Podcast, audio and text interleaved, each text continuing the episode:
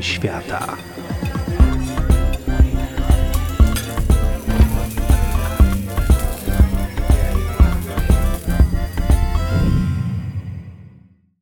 Hola, dzisiaj Hiszpania, a konkretnie Walencja. Wiele osób, wybierając się do Hiszpanii, odwiedza Madryt, Barcelonę albo nadmorskie kurorty typu Costa del Sol. Ale my odwiedzimy Walencję. To liczące 2000 lat miasto, jedno z najstarszych w Hiszpanii, zostało założone przez emerytowanych żołnierzy rzymskich, którzy otrzymali tę ziemię od Cezara w nagrodę za odwagę i wierną służbę. Ale przede wszystkim jedziemy tam dzisiaj dlatego, że Walencja jest niezwykle ważna, jeśli chodzi o kulinarną mapę Europy. Stamtąd bowiem pochodzi paella. Przez niehiszpanów uważana za danie hiszpańskie, ale przez Hiszpanów łączona wyłącznie z Walencją. Walencja to miejsce, w którym najpierw Rzymianie wprowadzili systemy irygacji, a potem arabscy zdobywcy udoskonalili go i przywieźli ryż. Również przez jakiś czas islamskiej Andaluzji w Hiszpanii gotowano na specjalne okazje symboliczne potrawy z ryżem oraz różnymi mięsami i warzywami. W Katalonii też można znaleźć na przykład słynny czarny ryż, który na nasze niehiszpańskie oko jest po prostu czarną paeją. Ale nie, to nie są paeje. Paella jest jedna i jest z Walencji. Paella valenciana, tradycyjna paella z regionu Walencji, uważana za oryginalną recepturę, składa się z okrągło-ziarnistego ryżu, badziokieta i tawei, czyli odmian fasolki szparagowej, kurczaka, królika, czasem kaczki i garofo. To jest odmiana fasoli. To wszystko jest gotowane na oliwie z oliwek i bulionie drobiowym. Danie jest czasami doprawiane całymi gałązkami rozmarynu, a tradycyjnie żółty kolor pochodzi z szafranu. Substytutami szafranu mogą być kurkuma i nagietek, ale warto jednak zabezpieczyć prawdziwy szafran. Serca i łodygi karczochów mogą być używane jako składniki sezonowe. Dopuszczalna jest także paella de marisco, czyli paella z owocami morza, w której zastępuje się mięso właśnie owocami morza, pomija się fasole i zielone warzywa. Można też sięgnąć po paella mista, czyli paellę mieszaną, która łączy w sobie mięso, owoce morza, warzywa, czasem fasole z tradycyjnym ryżem. I tyle. Cała reszta to nie jest paella. Mówi się, że to danie jest doskonałym połączeniem dwóch kultur, które miały wpływ na historię Hiszpanii. Rzymian, którzy używali specyficznego naczynia, w którym robiona jest paella, i Arabów, którzy do Hiszpanii przywieźli ryż. Legenda głosi, że była to potrawa służby, która mieszając resztki z królewskich bankietów w dużych garnkach i dodając do tego ryż, stworzyła nowe danie. Niektórzy twierdzą nawet, że słowo paella pochodzi od arabskiego słowa bakia, oznaczającego resztki. Termin paella jednak najprawdopodobniej odnosi się do patelni, na której jest ona gotowana. W starożytnym sanskrycie termin pa oznacza do picia, a w języku łacińskim stworzono na tej podstawie takie słowa jak znana nam patera, czy na przykład pateja, od której pochodzi nasza patelnia. Jest jeszcze bardziej romantyczna wersja tej historii, głosząca, że danie zostało po raz pierwszy przygotowane przez zakochanego mężczyznę dla uwielbianej narzeczonej i że słowo paella jest zniekształceniem para ella, co po hiszpańsku oznacza dla niej. Jak we wszystkich mitach, jest i w tym trochę prawdy, bo chociaż tradycyjnie w domu w Hiszpanii raczej gotują kobiety, paella jest zwykle pozostawiana mężczyznom. Trochę tak jak u nas grillowanie. Paella jest tradycyjnie gotowana na otwartym ogniu. Region śródziemnomorski jest znany z rozwoju sztuki smażenia. A to wszystko dlatego, że jest tam mało dobrego, wolno spalającego się drewna opałowego. To drewno, które jest dostępne, takie właściwie gałęzie, mają bardzo wysoką zawartość kwasu i to powoduje bardzo gorący ogień. Dlatego z czasem rozmiar patelni rósł zamiast głębokości patelni. I dzięki temu można było uzyskać rozproszenie ciepła i maksymalne odparowanie potraw. Jak wiele pysznych potraw, paella była pierwotnie pożywieniem chłopów i parobków gotowanym przez osoby pracujące w polu. Gdzieś na małym ogniseczku, obok pola, na którym trwały prace. Dlatego oprócz ryżu było w niej wszystko, co można było znaleźć na polach i na wsi. Pomidory, cebula, ślimaki, kilka fasolek. Można było również upolować i dodać królika albo kaczkę, a na specjalne okazje podawano ją z kurczakiem i odrobiną szafranu, żeby uzyskać wyjątkowy kolor i smak. Paella tradycyjnie jest jedzona prosto z patelni, tej, na której się ją gotuje. Każdy wyjada swoje kąski za pomocą własnej drewnianej łyżki. Nadal rodziny zbierają się na przykład po niedzielnej mszy, aby zjeść paeję w restauracji. Y, paella jest często przygotowywana w weekendy, w ogrodach, na plaży albo w licznych w Hiszpanii miejscach piknikowych. A to prowadzi nas do kwestii pogody w Walencji. Otóż jest powód, dla którego sprytnie emerytowani rzymscy żołnierze zdecydowali się spędzać emeryturę właśnie tutaj, na hiszpańskiej Florydzie. Walencja ma prawdopodobnie najlepszą pogodę w Hiszpanii. Z 300 słonecznymi dniami w roku i temperaturami wahającymi się od średnio 25 stopni w najcieplejszym miesiącu, czyli w sierpniu, do znośnych średnio 9 stopni w styczniu. Walencja jest zwykle postrzegana jako opcja wypadu do miasta z plażowych kurortów, ale to miasto ma też sporo własnych plaż. Najbliżej, zaledwie kilka minut autobusem, tramwajem lub samochodem od centrum, znajdują się plaże Arenas, które mają 7 kilometrów kabin, parasoli, leżaków i tętniącą życiem promenadę ze sklepami i restauracjami. Bardziej na północ znajdziecie plażę La Malva Rosa, a tuż za miastem znajdują się dzikie plaże, takie jak na przykład La Garrofera, które są absolutnie przepiękne, zupełnie niezagospodarowane, stanowiące oddech od turystycznych plaż Costa del Sol na przykład. Jeśli lubicie naturę, mam dla Was jeszcze jedną podpowiedź. Wsiądźcie sobie w Walencji, w centrum, do autobusu numer 25 i w ciągu kilku minut przetransportujecie się do dzikiego Parku Narodowego Albufera gdzie znajduje się największe jezioro w Hiszpanii i jeden z największych obszarów podmokłych na całym Półwyspie Iberyjskim. Miejscowi łowią tu ryby, głównie węgorze, od pokoleń, a odwiedzający mogą wybrać się na malownicze wycieczki łodzią i poczuć się po prostu milion mil od jakiejkolwiek cywilizacji. Ale wciąż niedaleko od dobrej restauracji. Bo mieszkańcy Walencji potrafią biesiadować i świętować. Słynna na całym świecie fiesta Las Fallas z okazji nadejścia wiosny odbywa się od 14 do 19 marca.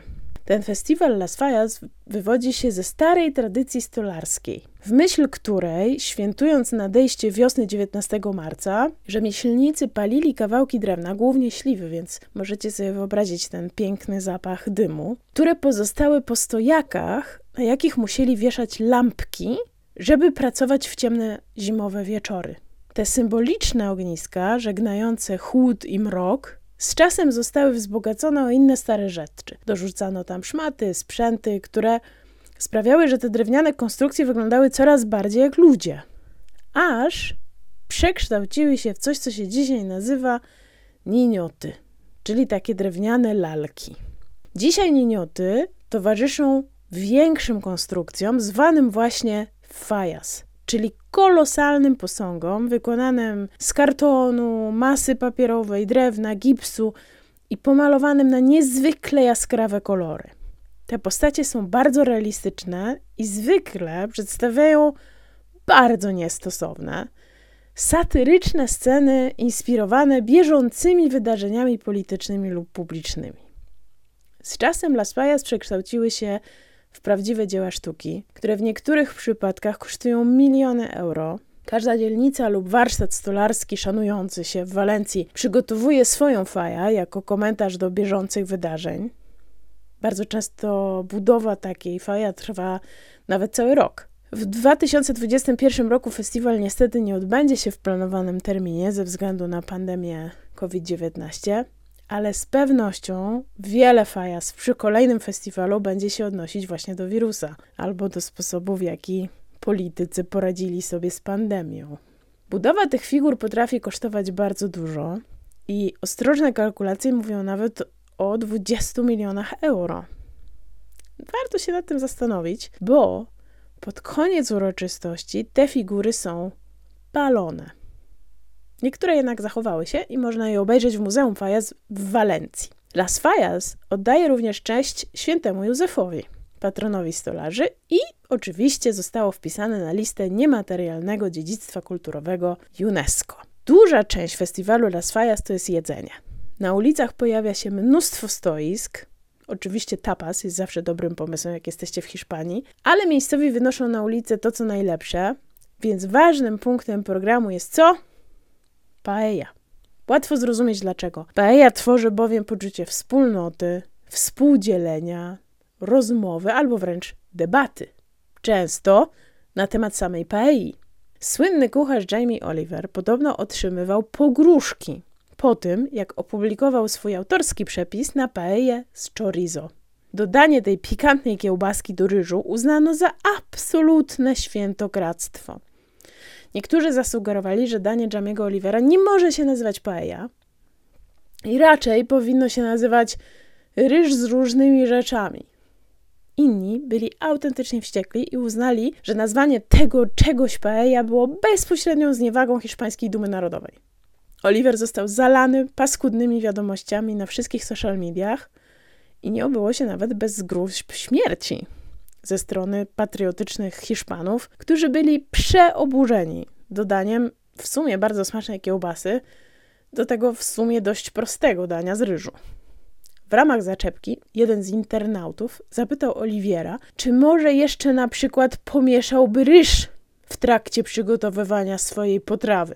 Okrucieństwo tego kulinarnego docinka można zrozumieć tylko jeśli się wie, że mieszanie ryżu podczas gotowania paei jest waszym wielkim, niepodważalnym nie, nie i jeszcze raz nie przy robieniu prawdziwej potrawy. Ta historia jest o tyle istotna, że przepis, który za chwilę podam, nie jest tradycyjnym przepisem z własnoręcznie upolowanym królikiem, więc może lepiej od razu nazwać go ryżem z różnymi rzeczami. I także wy, drodzy słuchacze, ostrożnie posługujcie się nazwą paella w odniesieniu do tej potrawy. Teraz podam składniki, które oczywiście znajdziecie w opisie tej audycji czy podcastu. Potrzebne nam będą cztery dymki, dwa ząbki czosnku, jedna średnia cebula, jeden duży pomidor. Generalnie pomidora ma być dwa razy więcej niż cebuli, więc tak musicie rozmiarami podziałać. Pół pęczka natki pietruszki, oliwa z oliwek, i 5 papryczek Padron. Fajnie znaleźć te papryczki, one są dostępne w polskich sieciach sklepów. To są takie małe zielone papryczki, jak nazwa wskazuje, pochodzą z miasta Padron, znajdującego się na terenie hiszpańskiej Galicji i są podawane przede wszystkim w tapas. Smażone lub grillowane, czasem nadziewane. Odmiany uprawiane w Polsce mają dużo bardziej łagodny smak niż te hiszpańskie, więc sami musicie najpierw sprawdzić skąd są wasze papryczki, a potem ocenić jaki poziom ostrości wam odpowiada i ile w związku z tym ich dodać. Dalej potrzebujemy 120 g zielonej fasoli szparagowej, 10 surowych całych krewetek królewskich, 250 g ugotowanego brązowego ryżu, jedna szczypta szafranu, 150 ml białego wina, lub bulbionu drobiowego albo warzywnego. Jedna garść mieszanych oliwek, jedna cytryna i kawałek cytryny do podania. Jedną dymkę siekamy drobno i smażymy na sucho na patelni ustawionej na dużym ogniu przez około 2-3 minuty. Mają być takie no niezwęglone, ale prawie. Odstawiamy. Szafran namaczamy w niewielkiej ilości gorącej wody.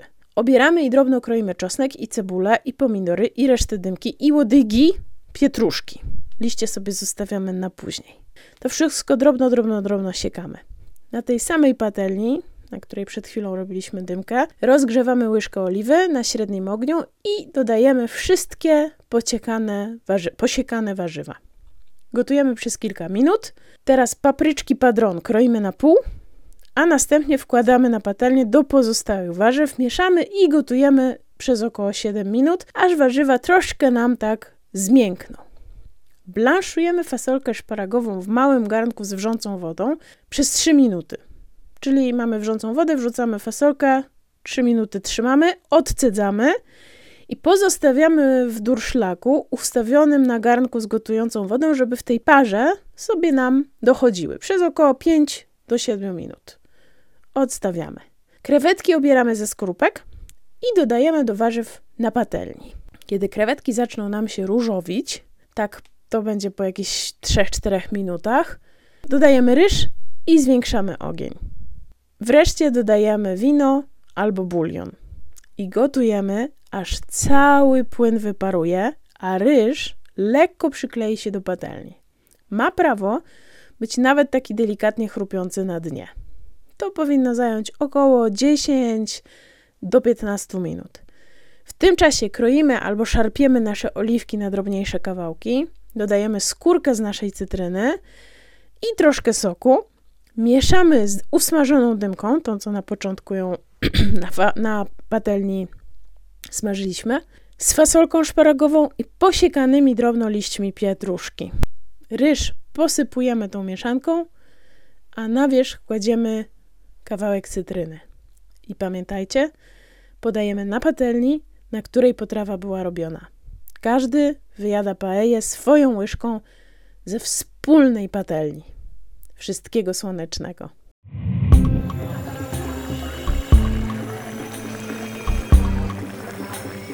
Kuchnie świata.